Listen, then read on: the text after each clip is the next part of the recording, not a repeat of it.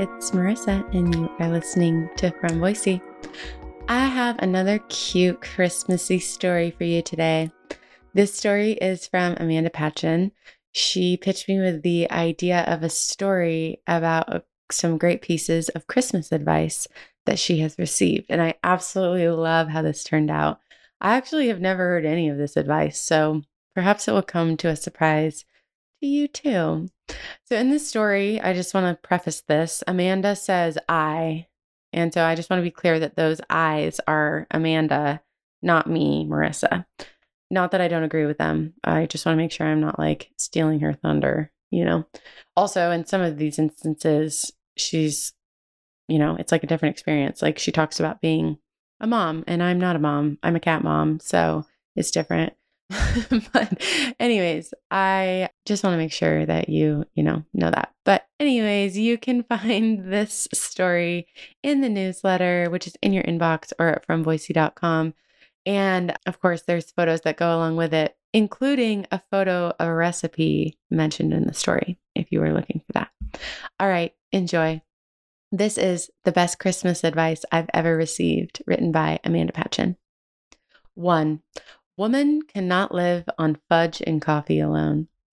Tis the season, and I love fudge, but starting a December morning with coffee and fudge is a disaster waiting to happen. Many a year I have spent the week of Christmas having fudge or cookies for breakfast, then finding myself weirdly tired and grumpy at 11 a.m.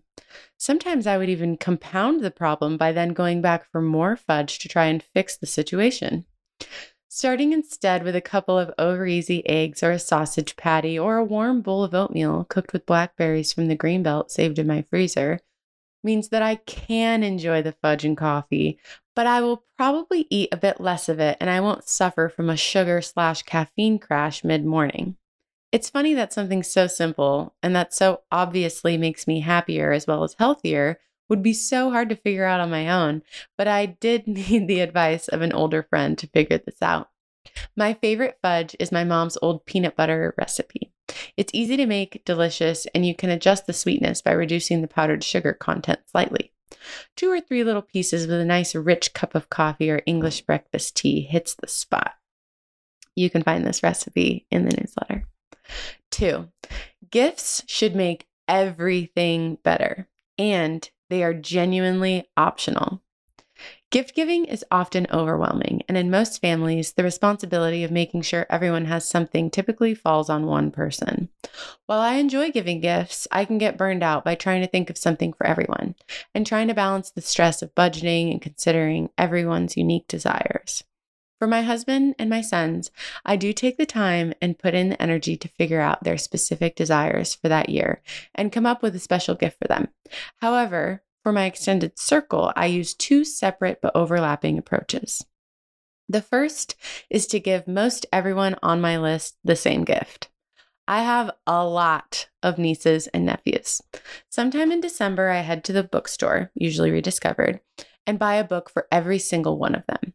The babies get cute little board books, the toddlers get some kind of picture book, early readers get copies of Calvin and Hobbes, or old and older ones get various middle grade or classic novels. Anne of Green Gables is my favorite classic this year.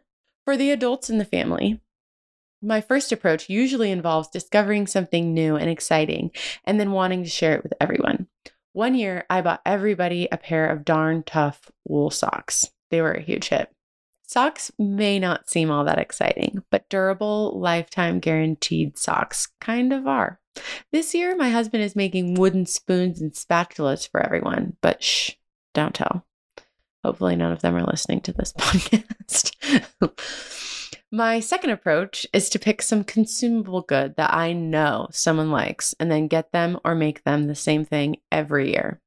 My mother in law loves the candy dolmens I make, so I give her a big jar of them every Christmas. My husband's stocking is always filled with homemade Chex Mix. My sister in law loves bubble baths, so I buy her fancy bubble bath from Mixed Greens every year.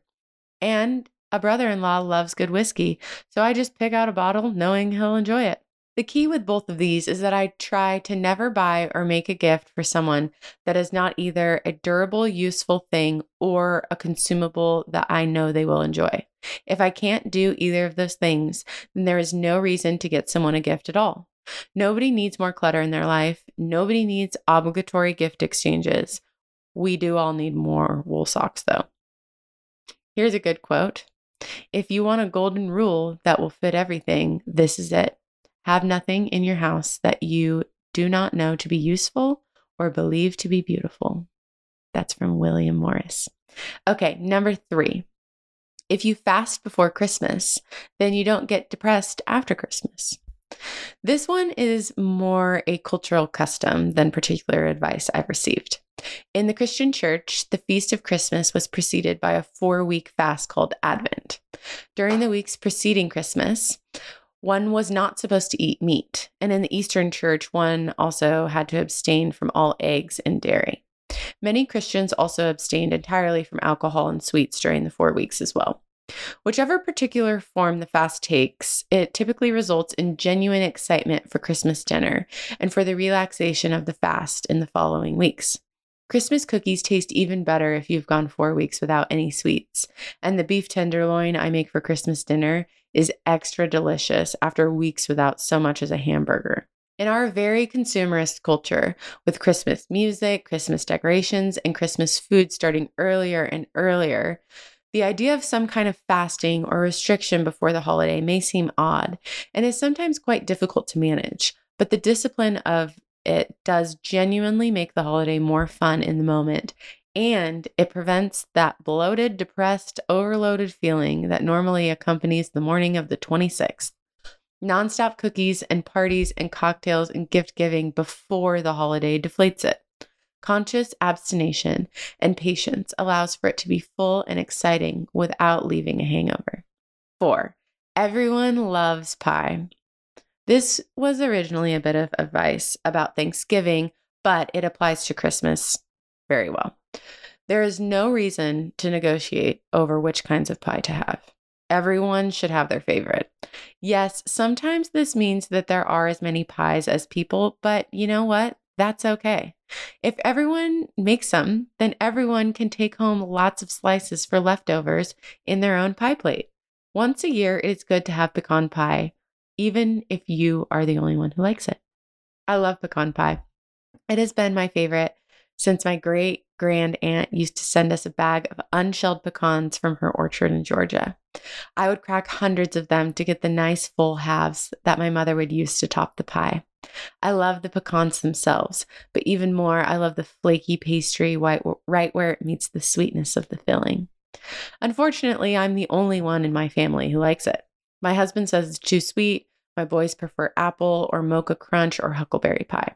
For years, I didn't make one because I don't need to eat a whole pie myself. But then a friend mentioned that it was her husband's favorite too, and he never got one because he was the only one who liked it. Well, it made no sense for us all to be pecan pieless just because we didn't happen to have families who enjoyed the same things. Ever since, I have made a pecan pie for myself and shared it with whoever I found that wanted some, even if there is no one else to enjoy it. You can have pecan pie with your breakfast for a week and not die. I've thoroughly tested this theory. Five, Christmas lasts until January 6th. This is another cultural one. Traditionally, in addition to fasting through Advent, the Christian church celebrated Christmas for 12 days. We all know the song, The 12 Days of Christmas, but it wasn't until I was in my 20s that I realized that it is not about the days leading up to Christmas, but about the 12 whole days that counted as Christmas. It is in this tradition that we most fully see the human need for joy and celebration in the middle of the darkest part of the year. January is often quite difficult for its darkness and cold, unless you're big into winter sports. And a two week feast as the year turns was a wonderful way for our ancestors to energize themselves to endure its difficulties. Most of us don't have to worry too much about the cold. I do have to go out and feed the chickens each morning, but my outside chores are pretty limited, and I get to spend much of the winter in cozily temperature controlled spaces with a warm red blanket and as much coffee or tea as I would like. However, Viewing Christmas as a 12 day season has actually helped me a bit by delaying the quote start of Christmas in my home and then giving it a little bit more space after the 25th is over. I've already mentioned enjoying leftover pie with breakfast. And that is actually one of the ways I continue to mark the feast of Christmas. By not gorging before Christmas, I justify the extra sweets to myself and to my workout routine. Pie with breakfast is really no more absurd than cold cereal for breakfast, but it does feel extra special and festive. I also keep my Christmas gifts out for a while before incorporating them into my daily life. Even though I love to give and receive practical gifts, I don't like to make them ordinary by storing them away immediately. I clear up my desk before Christmas Day and make space where I can enjoy the new set of socks or soaps or journals out and admire and enjoy them before they join their proper places in drawers and on shelves. I feel more gratitude in this way, spread out over 12 days of noticing them. I don't decorate very much, but everyone in my family loves the warm glow of candlelight and twinkle lights. And so any of them that we have out for Christmas stay up through the end of Christmas on January 6th, or honestly, sometimes somewhat longer. Early mornings and late evenings are very pleasant in the soft and flickering glow of candlelight. So enjoy the holidays. May they bring you through the darkest weeks of winter and ready for the renewal of spring. Again, this story was written by Amanda Patchin. I just love those pieces of advice. I hadn't heard any of those before, but I, you know, as a like, okay, I'm not a Christmas hater, but like Christmas is not my favorite holiday by far. And this kind of like made me, I think I can get on board with Christmas if I do these things. So that one came from Amanda Patchin, and Amanda has a monthly ish newsletter where she shares her book list, selections from her fiction, and updates on what books she has for sale in the Zed bookshop. You can find a link to that in the show notes. And you can find a photo of Amanda's fudge recipe along with some other photos in today's newsletter. All right, thanks for listening.